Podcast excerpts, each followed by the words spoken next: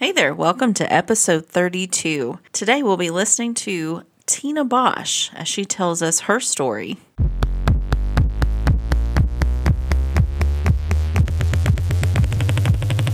Hey everyone, you're listening to Patio Talk Pod, where we believe everyone has a story, and we want to share it. I'm David.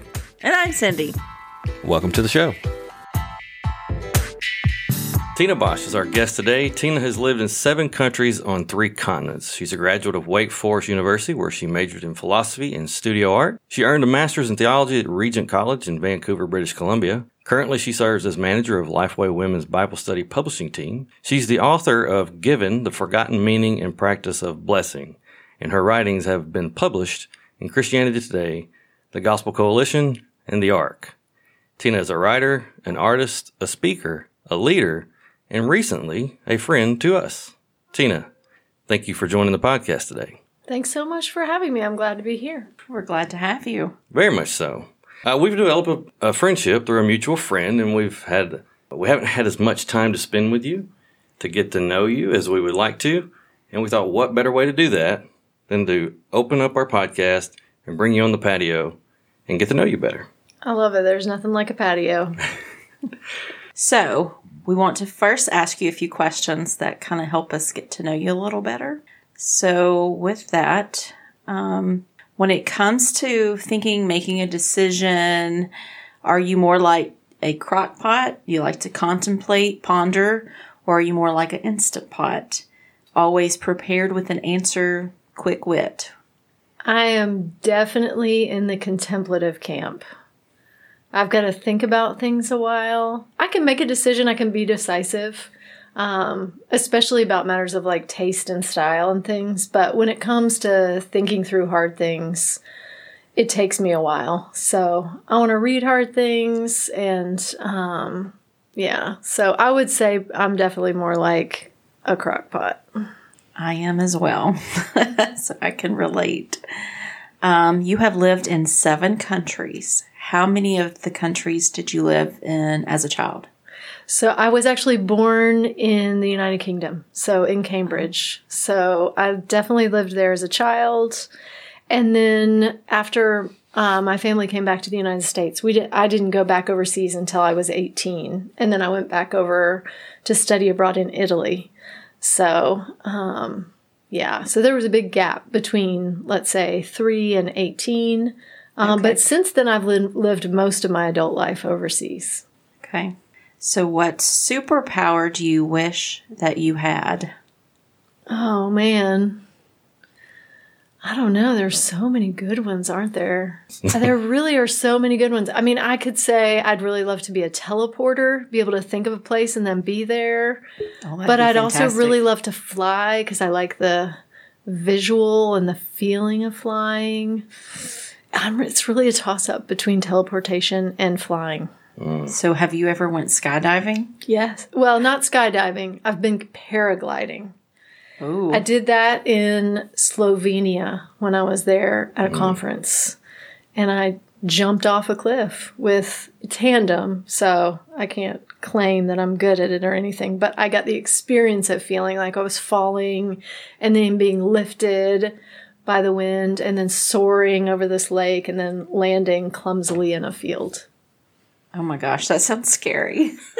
I don't think I really thought about it. I just jumped. Yeah. I guess in that case, I was pretty decisive. Have you ever done the soaring ride at Disney World?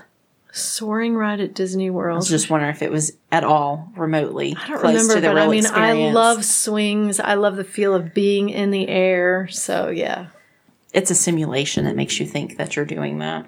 Is it the Avatar one at Animal Planet? No. That one may be now.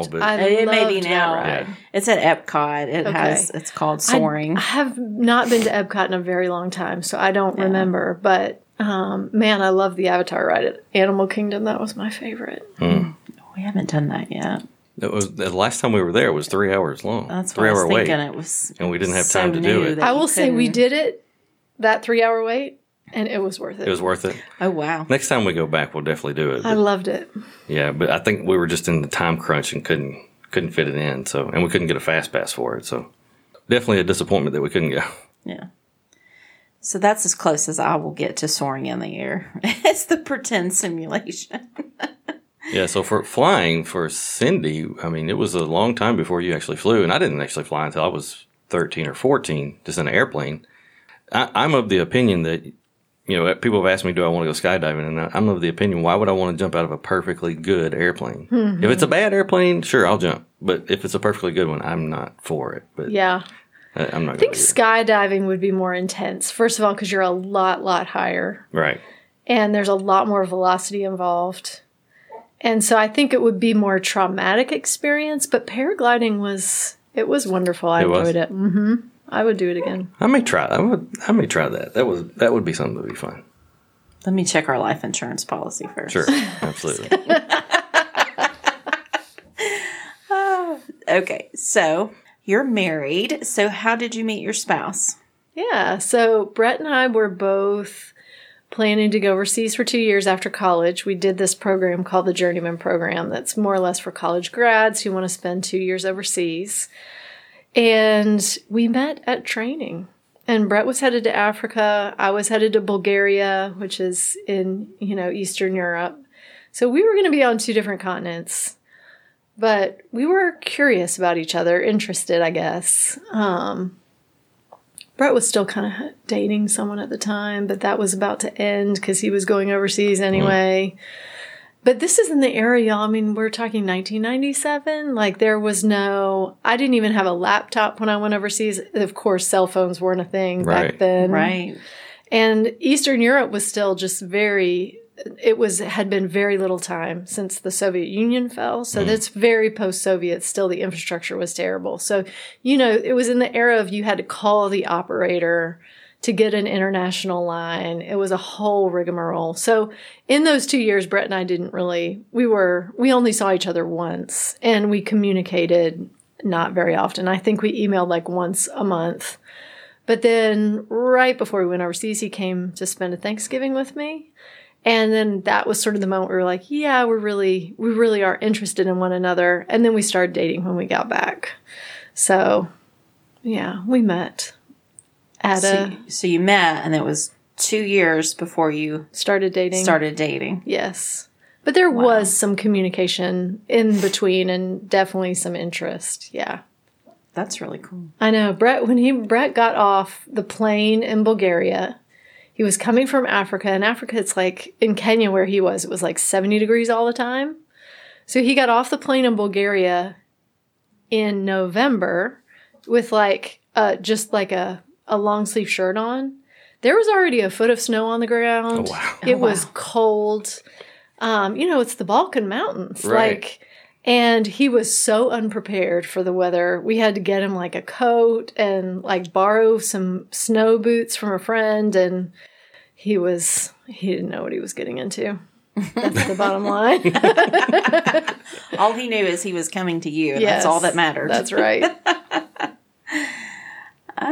Let's see here. Let's do one more question. Tell us about one of your favorite childhood memories. Oh, man, that's the kind of thing I need to ponder. Favorite childhood memories. Well, I'm going to say there are so many, honestly. But probably one of them is there were some friends of my parents from their Cambridge years that lived in Montana. And my family had 3 girls and their family had 3 boys. And sometimes in the summer... we would go visit them and spend, a week in Montana. And they lived in Whitefish, which is really close to Glacier National Park. So, the memory of driving up, going to the Sun Road for the first time and seeing at that time the glaciers, a lot of the glacier that was there when I was a child is no longer there. I mean, not in the way that it once was. And then hiking like across the glacier. I mean, there's just no, I have traveled a lot and I've seen some amazing places, but Glacier is among the top 3 for sure.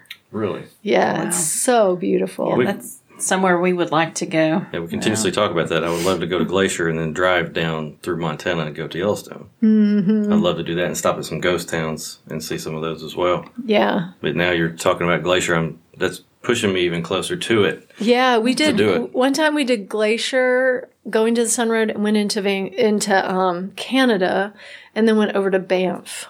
And y'all, I mean, that is God's country, clearly. Really? Mm-hmm. You're talking me into it a little bit more, Tina. Yeah. Continue talking about that. I'll definitely be booking that trip. Get on it, because apparently a lot of people are. So. I know. It's gotten pretty bougie up there. It has. It wasn't like that when we used to go up there and as kids, but I went up there recently for a videotaping, and I was like, wow, it has changed. It's higher end now than it was back then. I've heard the tourism has increased greatly. Yes, it is. Since a particular television show came out that has gotten more and more people interested in Montana. Yeah. I don't know how true that is, but that was an article that I read the other day said that. So, so Tina, here's a question for you. Get a little bit deeper here.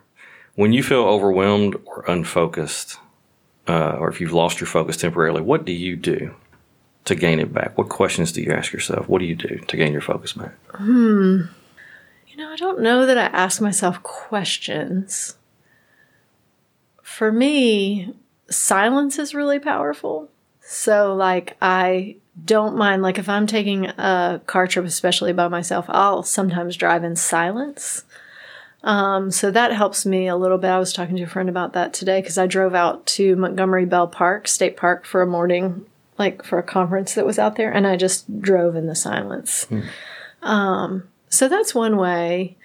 I mean, at this stage in my life, I'm pretty disciplined about getting up. I'm the first one to wake up in the morning in my house, like 95% of the time.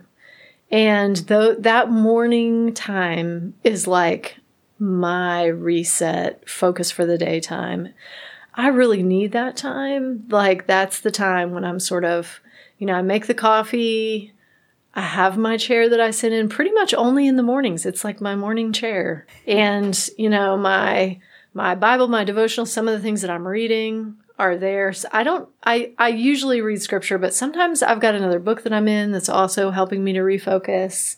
Most recently, I read the most beautiful book. It was called The Sound of Life's Unspeakable Beauty. It's by a German man named Martin Schleske. It's just been translated, and he's a luthier, like he makes violins. Wow. But like, I mean, he like goes out into the Alpine mountains and cuts down the trees that are going to become the violins that are like curing in his like workshop. I mean, I had no idea it was so intense. I mean, I knew it was craftsmanship, obviously, but like from the point of selecting the trees.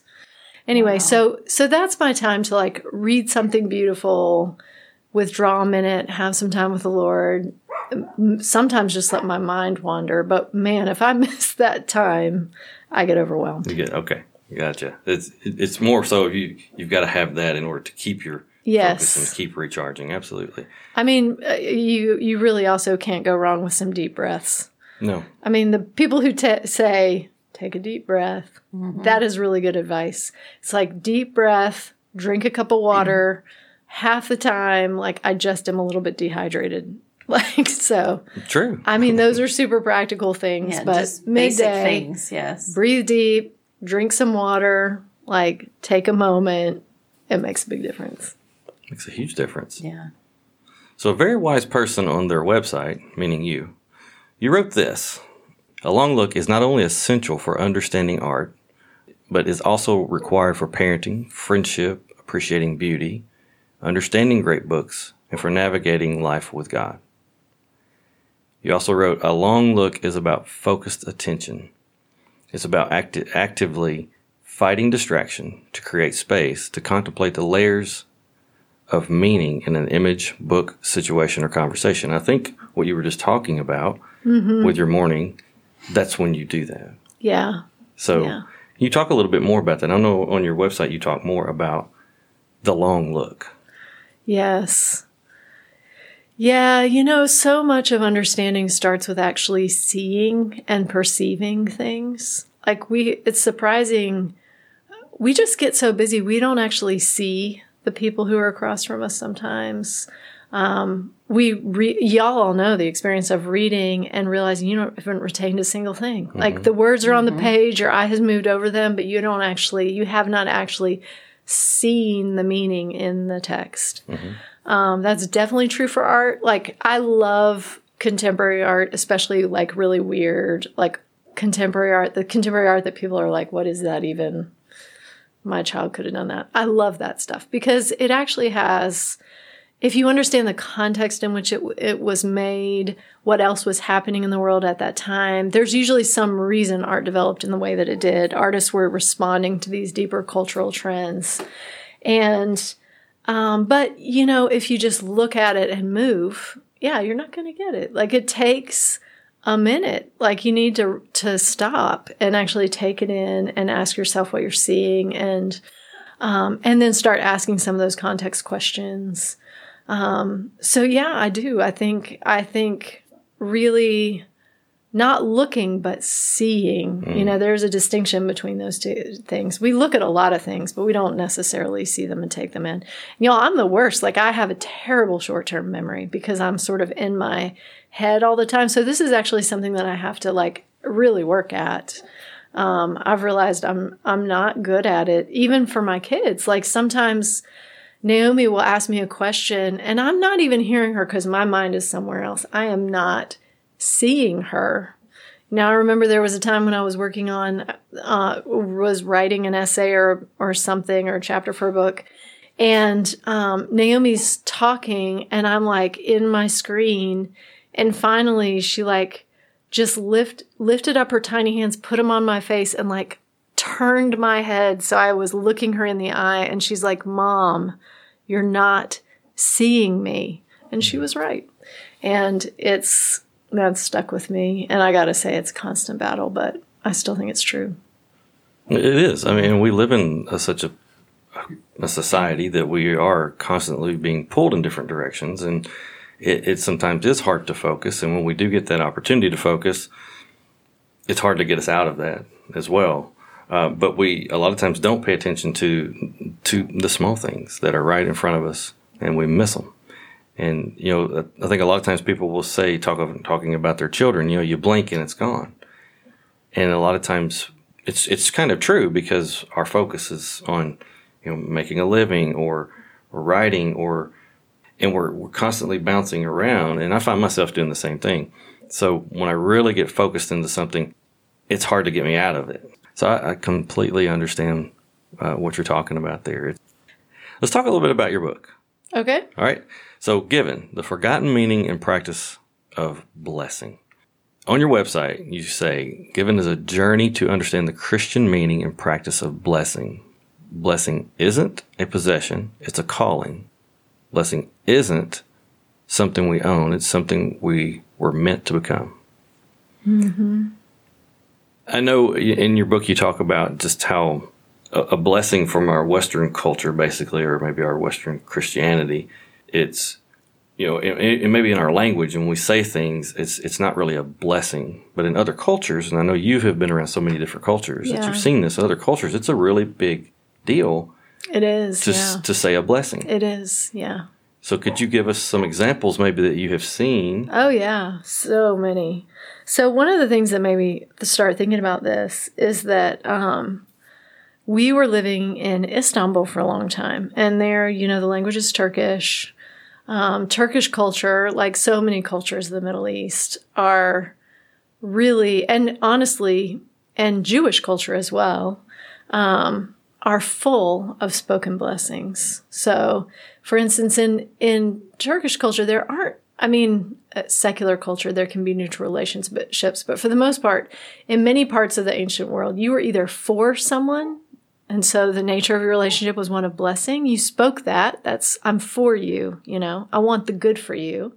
Or you were not. You were yabancı, you were foreign, or you were against them. There wasn't neutral territory. You know, in our secularized American space, sometimes in the consumer relationships we have, like we can just have neutral relationships. I'm not for you. I'm not against you. You're just, what? Just there.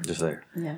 And that sort of neutral space doesn't exist in some parts of the world in other cultures. So one of the things I started noticing was that when I came back to the States, there were these phrases that I missed. So for instance, like in Turkey, if I were to see my neighbor like making a pastry, or if she brought me it's very common to bring your neighbor a bit of something you've just made from scratch. So she brings me a piece of cake or something. I would say, alenize sağlık, health to your hands. Mm. Like health to the hands that just made this. Mm.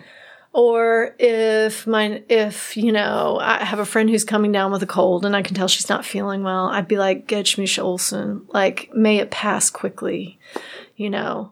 And these are phrases you're using all the time. Like I walk out the door and I see a guy, you know, doing some hard work on the street. Maybe there's a guy who used to work in our building. He's called the Kapaja and he brings you things and stuff. We'd say, kolay gelsin, like may it come easy. Like pretty much to like shopkeepers and things. Yeah, may it come easy. You know, if Brett's mowing the lawn, I could be like, kolay gelsin, like may it come easy. Like I know that could be a hard thing, but may it come easy. Or if you have a friend who's leaving on a trip, you say, Yola Çıkılsın, may the road be open before you. Which in Turkey, honestly, in Istanbul's gridlock traffic, like you really want the road to be open. It never is, but I'm going to wish that good for you, right? Yeah. So there are all these beautiful blessings. And then there were especially really beautiful ones like for weddings and for babies. So for instance, at a wedding, you would say, "Bir yastıkta kocayan," which means may you grow old together sleeping on the same pillow. Like, beautiful. It's this beautiful, like, blessing for intimacy and long life together. So I had a friend who had come over, and she actually knew my sister. She had traveled in the States and stayed with my sister one summer. And so my sister was pregnant. She was expecting a baby. And so my friend Asla came over and was like, "Hey, Tina," we were about to Skype my sister who had just had this baby. And Asla said, "Look, before we Skype, I want you to tell me what should I say in English as a blessing for the new baby." And I was like, I don't know. I said, I guess we just say congratulations. And Turks do this thing when they disagree with you. They like click their tongue and lift their head, and you can't see this on a podcast, but it's like, so Asla goes, and she's like, no. She said, I mean, what would a Christian say as a blessing for a new baby? Because if you're a person who believes in God, why wouldn't you? Like, there should be something good to say. Yeah. And I was just like, oh, I can't believe it, but I don't know. Like, we say congratulations. Right. Yeah. And she just looked so disappointed. And she was like, Tina, you say congratulations for everything. Congratulations is not a blessing. Wow. So I said, also, what would y'all say? What would you say as a blessing for a new baby? And she said, Anile Baba Lebiyutsun, may the baby grow up together with his mother and father. Mm-hmm.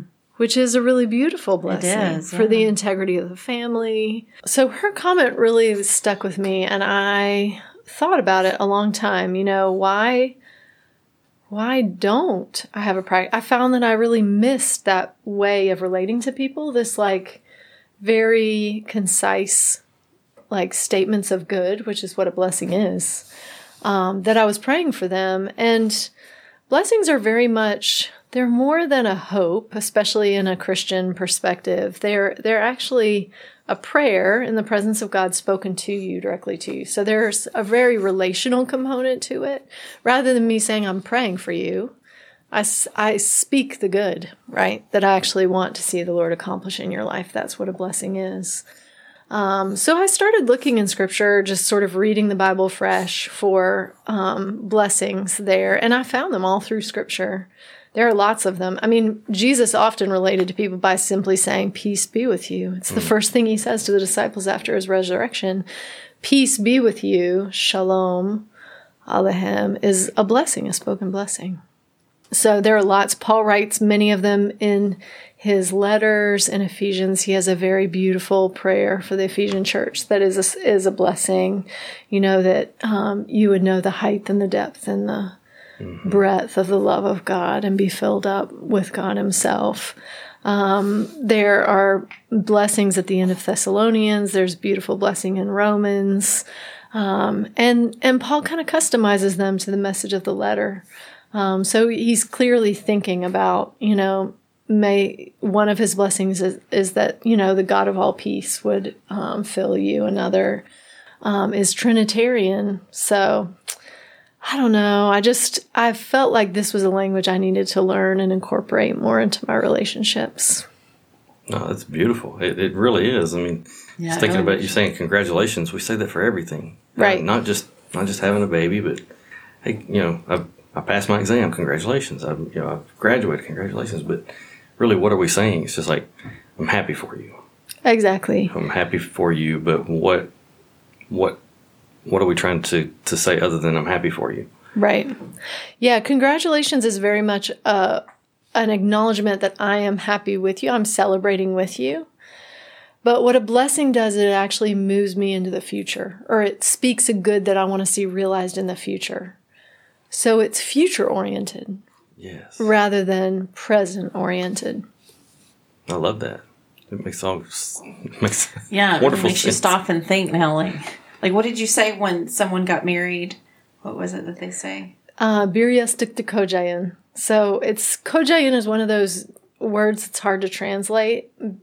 And in Eastern culture, a yastik or a pillow, it can be a very, the pillows actually could be very long, or even something that you're rolling out to sleep on the floor, when you think of Eastern culture. So a yastik isn't just my pillow, but may you grow old together sleeping on the same pillow is kind of the feel, or may you be married together sleeping on the... Kojayan is one of these words that encompasses so many things, but it has a sense of doing life together, growing old together, the closest thing probably is doing life, but it means to be married together. Mm-hmm. But it doesn't, it's one of those phrases that's so succinct in Turkish, biryastik to kojayan, but it communicates so much. And it has the sense of, may you grow old together sleeping on the same pillow. May you do life together sleeping on the same pillow.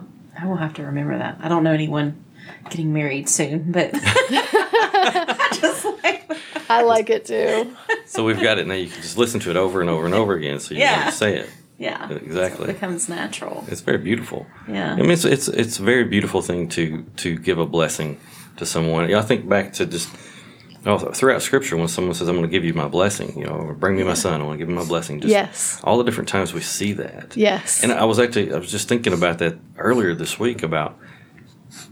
Giving my son a blessing, what is it that I want to say to him, and how do I want him to receive that, and what is it I want for his life? Right. I just want to say that wasn't me sneezing. No. It is the tiny dog at my feet. Sorry, everyone. We've had to bring one of the dogs in, or else he would whine the entire time. One of our patio pups. Exactly. So they like to make an appearance every now and then. He does. So I'm just sitting here thinking I don't always do this, but I will tell someone happy birthday, and then I'll follow, may you live richly, and now I can't remember how I say it. May you live richly in God's abundance of blessings through the year. Yeah. So I guess I've kind of been doing that. That's a blessing. Sadly, I don't do it for everyone. Yeah. But there are times that I will take that minute if it's someone I know really close, and I'll say that. But I guess that is sort of it is. Yeah, and your thought of I do think there are milestone moments where thinking through a longer blessing that speaks to what you see developing in your son's life can be very powerful. Mm-hmm. We've definitely done that at different points. For Lois's 18th birthday, I asked different friends to write some blessings for her, and then we also wrote one, put them together in a book with some pictures of her all throughout her life. There have been moments, there was a time, and I need to reclaim this, when I used to give my kids a blessing on January 1st for the new year. Mm-hmm. And that was sort of how we started the year. There definitely were blessings I prayed over my kids when they were babies. I mean, Micah knows his by heart because it's taken out of the book of the Bible that bears his name. May you do justly, love mercy, and walk humbly with God. I mean, I prayed that aloud over him every night for years. And so he knows it, like that's his blessing. So I do think it's incredibly meaningful for a parent to be very consistent and intentional about communicating blessing to their kids. Very much is. This is where you got inspired to write the book. Mm-hmm. What was the process like for you? Had you ever written a book before? Not a book. Now, I had sort of been in publishing, so I had helped manage book projects before, but I hadn't ever written one of my own. And it was slow. I'm not a fast writer. I'm not like the person who can sit down and write a book in a few days or weeks. I mean, it was a very slow process for me. And the truth is, I started writing it the January after my 40th birthday. So I know that for sure. And then it took me, I was still, working and had kids. So I was getting up at like 4:30 in the morning so I could have 2 hours to write before the kids got up. And wow, that's impressive. That's discipline. I'm like the kind of writer though who needs to like draw on lots of research. Mm-hmm. So when I write, I've got lots of books around me. I take notes from all those sources and then I organize those notes in a document. And then I start writing, and then I might be pulling references to things. But it's never like I'm just typing away, I'm not that kind of a writer. And then there's long process of revision. I mean, I think I wrote like 3 chapters, and then I was like, who am I doing this for? This is never going to be published, and this is too much work. So I put it aside. And some people that I had known I was working on it asked, one of my professors from Regent asked me about it. And so I went ahead and I picked it back up again and I started working on it. But I mean, I want to say it was probably, for me, it was about a 2-year process of on again, off again, working on it before I actually had anything that you would consider to be like an actual manuscript. It was a very long process for me. Not everybody writes that way. But. No. So you wrote the book about blessings. Mm-hmm. So what was your prayer for your book? Yeah, I mean, I think my prayer for the book, for sure, was that people would see that when God first relates to Adam and Eve, the very first words spoken in the garden from God to man and woman were, "May you be fruitful and multiply." It's not a command. It is a blessing. Oh. Like God's speech to us, the way he initiates relationship with us is through blessing. And we see blessing all through the relationship between God and his people, and then once people start relating to one another, think, for instance, Jacob's mm-hmm. blessing of his kids. I mean, Genesis starts and ends with a blessing. Mm-hmm. God has blessed first, then Jacob blesses his 12 sons. Blessing is woven all through the narrative, all the way through to Revelation. So I want people to see that ultimately God initiates blessing. And the question is, are we going to respond and live in it? Oh, that's beautiful. Yeah, that's really insightful. I just never thought about that, because I guess you grew up thinking of it as a command. Right. To go and be fruitful, and just... I like that. Yeah, as if it's a burden. But what is mm-hmm. God blessing us with there? I mean, he's blessing us with relationships, with yes. family. With family. Be fruitful and multiply. I mean, when Adam and Eve are fruitful and multiply, they are making children. They are making family. Ultimately, we know, like, our relationships are the most meaningful thing that we have in our lives. And that's the origin of God's blessing for us. Yeah, that's really good. So what makes you feel inspired? Because we didn't really touch base that art. I mean, you've talked yeah. about how you view art and things, but you apparently do like stained glass, yes, artwork and things. I don't make the stained glass. I have designed several stained glasses. Yeah, yeah, inspired. I mean, I do. I love going to art galleries for sure. That is inspiring to me to see the things that other people are making and thinking. I love church architecture. I mean, traveling in Europe, you get to see a lot of it. There aren't many inspiring there are not as many inspiring buildings in the States, although there are some. There's a few. There are some. Oh, yeah, yeah. Sorry. There's a church in St. Louis that I always just love to see. Yeah. Yeah. So, travel is definitely inspiring for me, but the truth is I can get inspired just from a walk in the woods. I do love being outside in the fresh air. So for me, that is inspiring, a balance between walks in the fresh air and also, and honestly, for me, inspiring is being around other creative people. Probably the thing I love about my job the most is that I get to work with creative teams. So yeah, it's a range of things. It's not one thing, but it's really hard to be inspired if you're not around other people who are making things. Exactly. I was just thinking while you were saying that creativity breeds creativity. It does. So I agree with that completely. So your writing and with your art, do you think that's a spiritual practice for you? Oh, yes, for sure. Yeah. Art, it's hard for me to say with art because art is really hard work for me. I love it, but I'm not making a lot of art right now because it is a lot of work. It never was a hobby for me.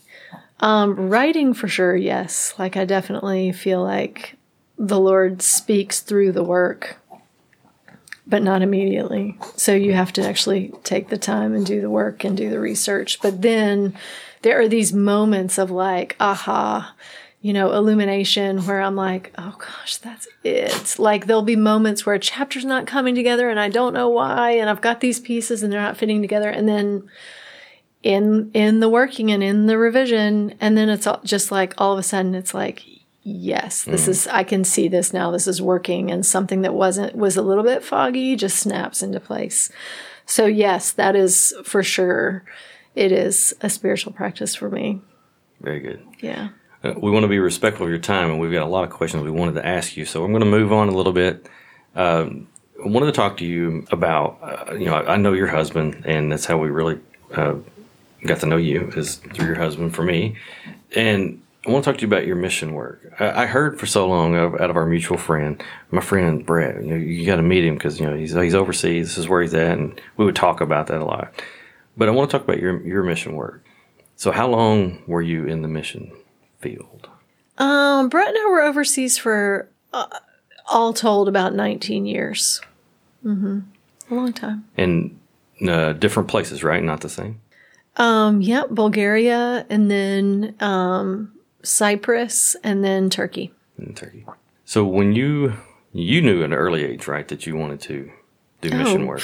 No, you did not. No, not at all. Are you kidding? No, I had no idea what I wanted to be. I was the most, because I think anytime you have somebody who has a wide-ranging interests, and especially in creative fields, it's like really hard to know. I think I went to college thinking I might go into law, or, I like to read, I like to write, I like to do art. So did not exactly suggest a particular career path. No, my dad was a pastor, and I had a really great experience growing up as a pastor's kid, but I did not see myself in mission. So no, that wasn't on the horizon. That was not there. Huh? No, not at all. So when you said you were going to do your 2 years, right, afterwards, was this like I'm going to get to travel and do some work? Yes. So yeah, that was more like I just graduated with a philosophy and studio art degree. I have no idea what I can do that makes money in that field. And I think my mom actually suggested there was a publishing house in Lebanon that was needed somebody to help out.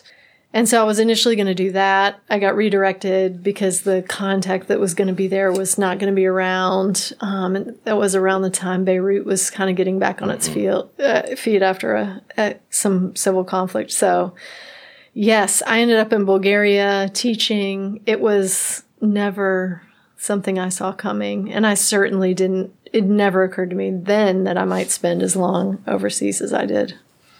Wow. So once you started into the missionary work, right, were there misconceptions that you had that maybe you had to overcome, or was there anything that surprised you about mission work?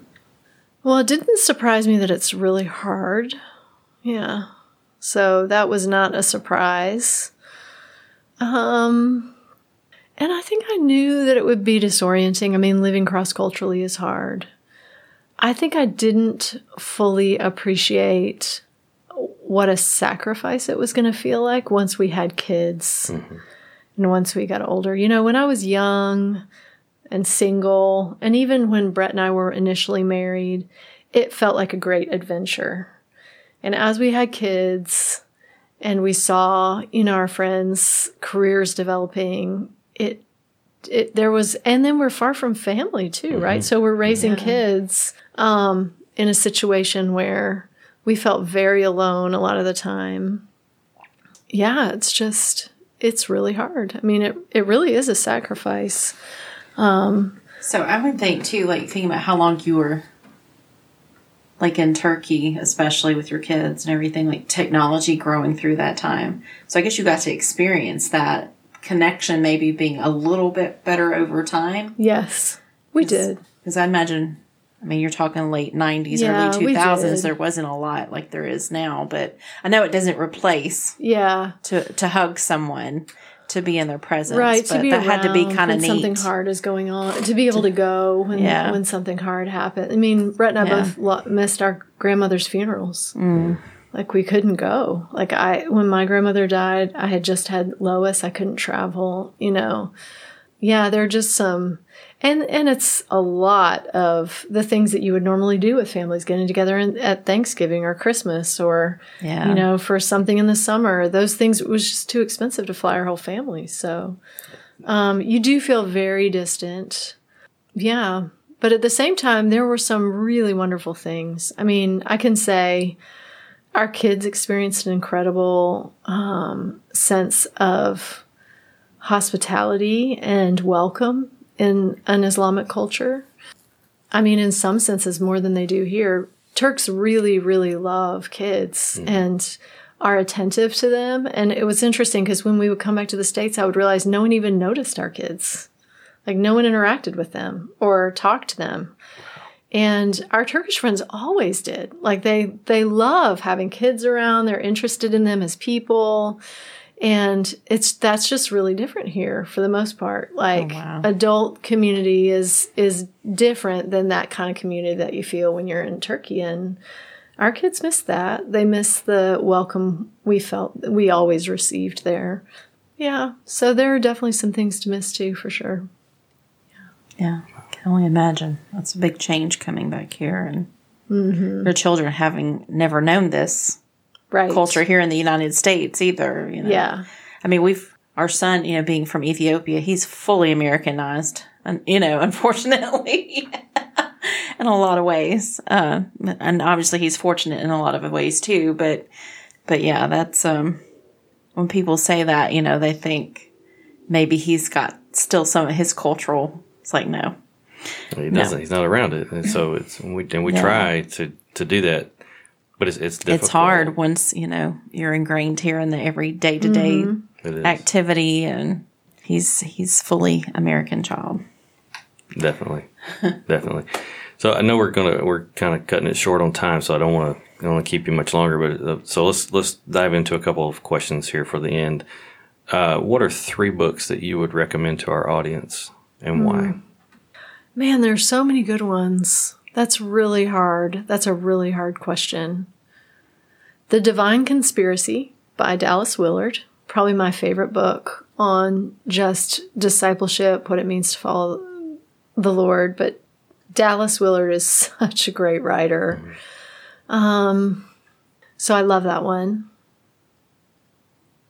Home by Marilynne Robinson. It's my favorite modern novel. It's really beautiful story of a prodigal son. I wouldn't say it resolves at the end, but it's complicated, and you feel that just sense of longing that Jack as the prodigal has for home. There's Marilynne Robinson's trilogy. It starts with Gilead and then Home and then Lila. I love those three novels so much. They're my favorites. I say that, and then I'm like, oh, but what about Wendell Berry? Like, you know, so Hannah Coulter, just exceptional. Yeah, Hannah Coulter is definitely on the list too.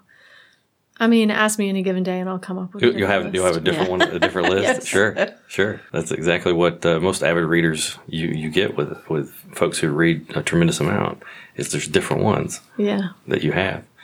It's like me listening to podcasts. Oh, I've listened to this new podcast. I got a new podcast. Oh, I listen to this new podcast. And I say it all the time, but if someone asked me what's my favorite three, it'd be what time is it right now? What am I into? So I can relate to that.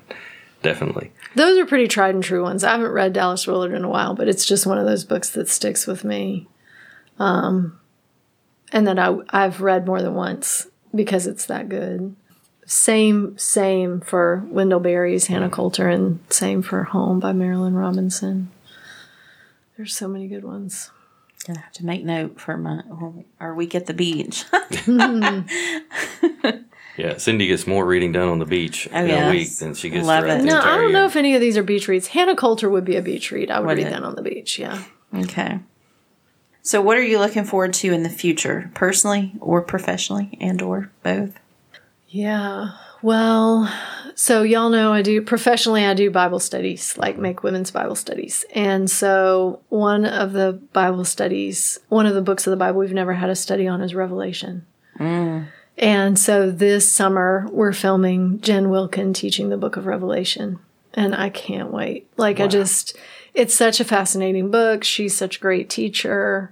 So I'm really, really looking forward to that. So professionally, I'm excited about that. I also have my first trip to Israel coming up. We're going to go to Israel with Christy McClelland. I've been to Israel once, but we'll actually be shooting a Bible study there. All of the video teachings will be shot there. And it'll be walking with Christy through the book of Luke. So where Jesus was at different points in the book of Luke. So that'll be awesome. That'll be very great. I'm really excited about that. Yeah. So those are things I'm looking forward to. And as far as personally, I'm looking forward to my daughter Lois coming home from Scotland for the summer. So we sent off our oldest daughter Lois to Scotland for her freshman year of university at the University of Glasgow. So this summer she's coming home. So personally, I'm looking forward to her being with us again. Yeah, that's exciting when babies come back home. Yep. For sure. Okay, last question. If you could sit on a patio and have a conversation with anyone, who would that person be, and where would you like for this patio to be? That's a good question.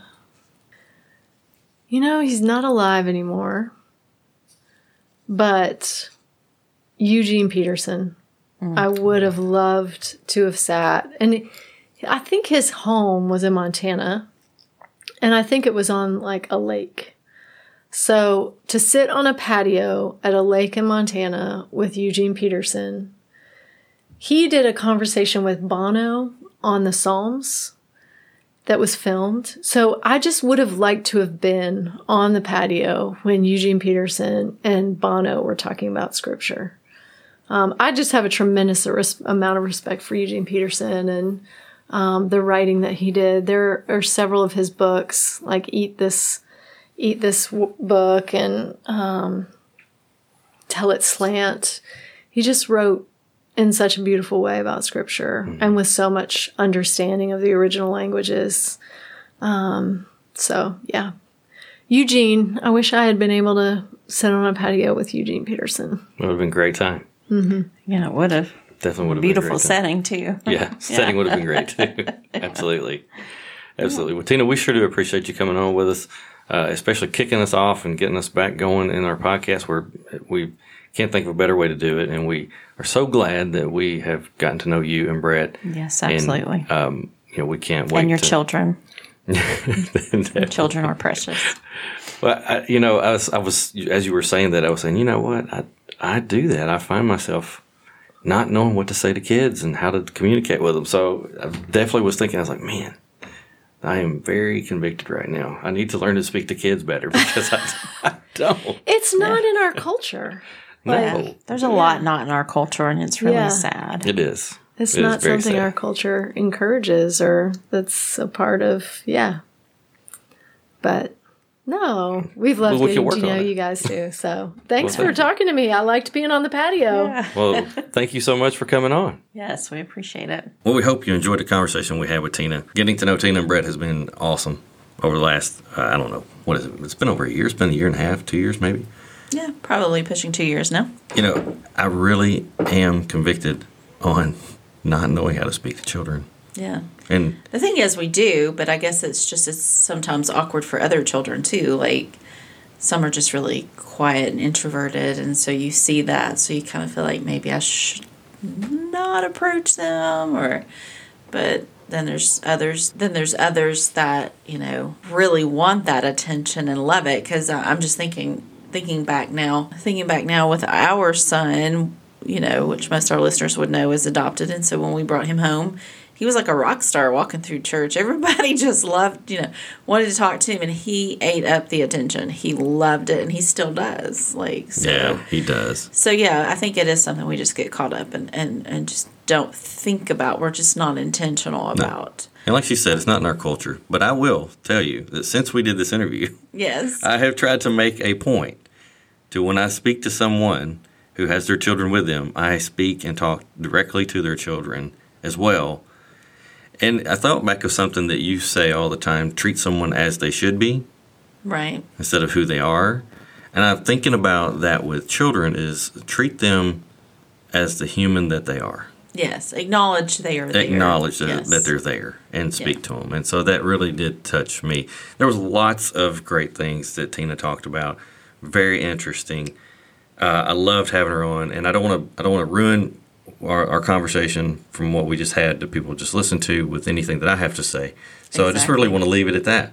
We hope you enjoyed it. Yeah. You got a touch of hearing about another culture. And if you've never had a chance to actually physically go out of the country and experience that, then hopefully this kind of gave you a little insight to how life is a little different outside of the United States. Absolutely. And until next time, please tell a friend. And if you could do us a little favor, just share this episode with someone. Yes. We would love for others to be able to hear it as well.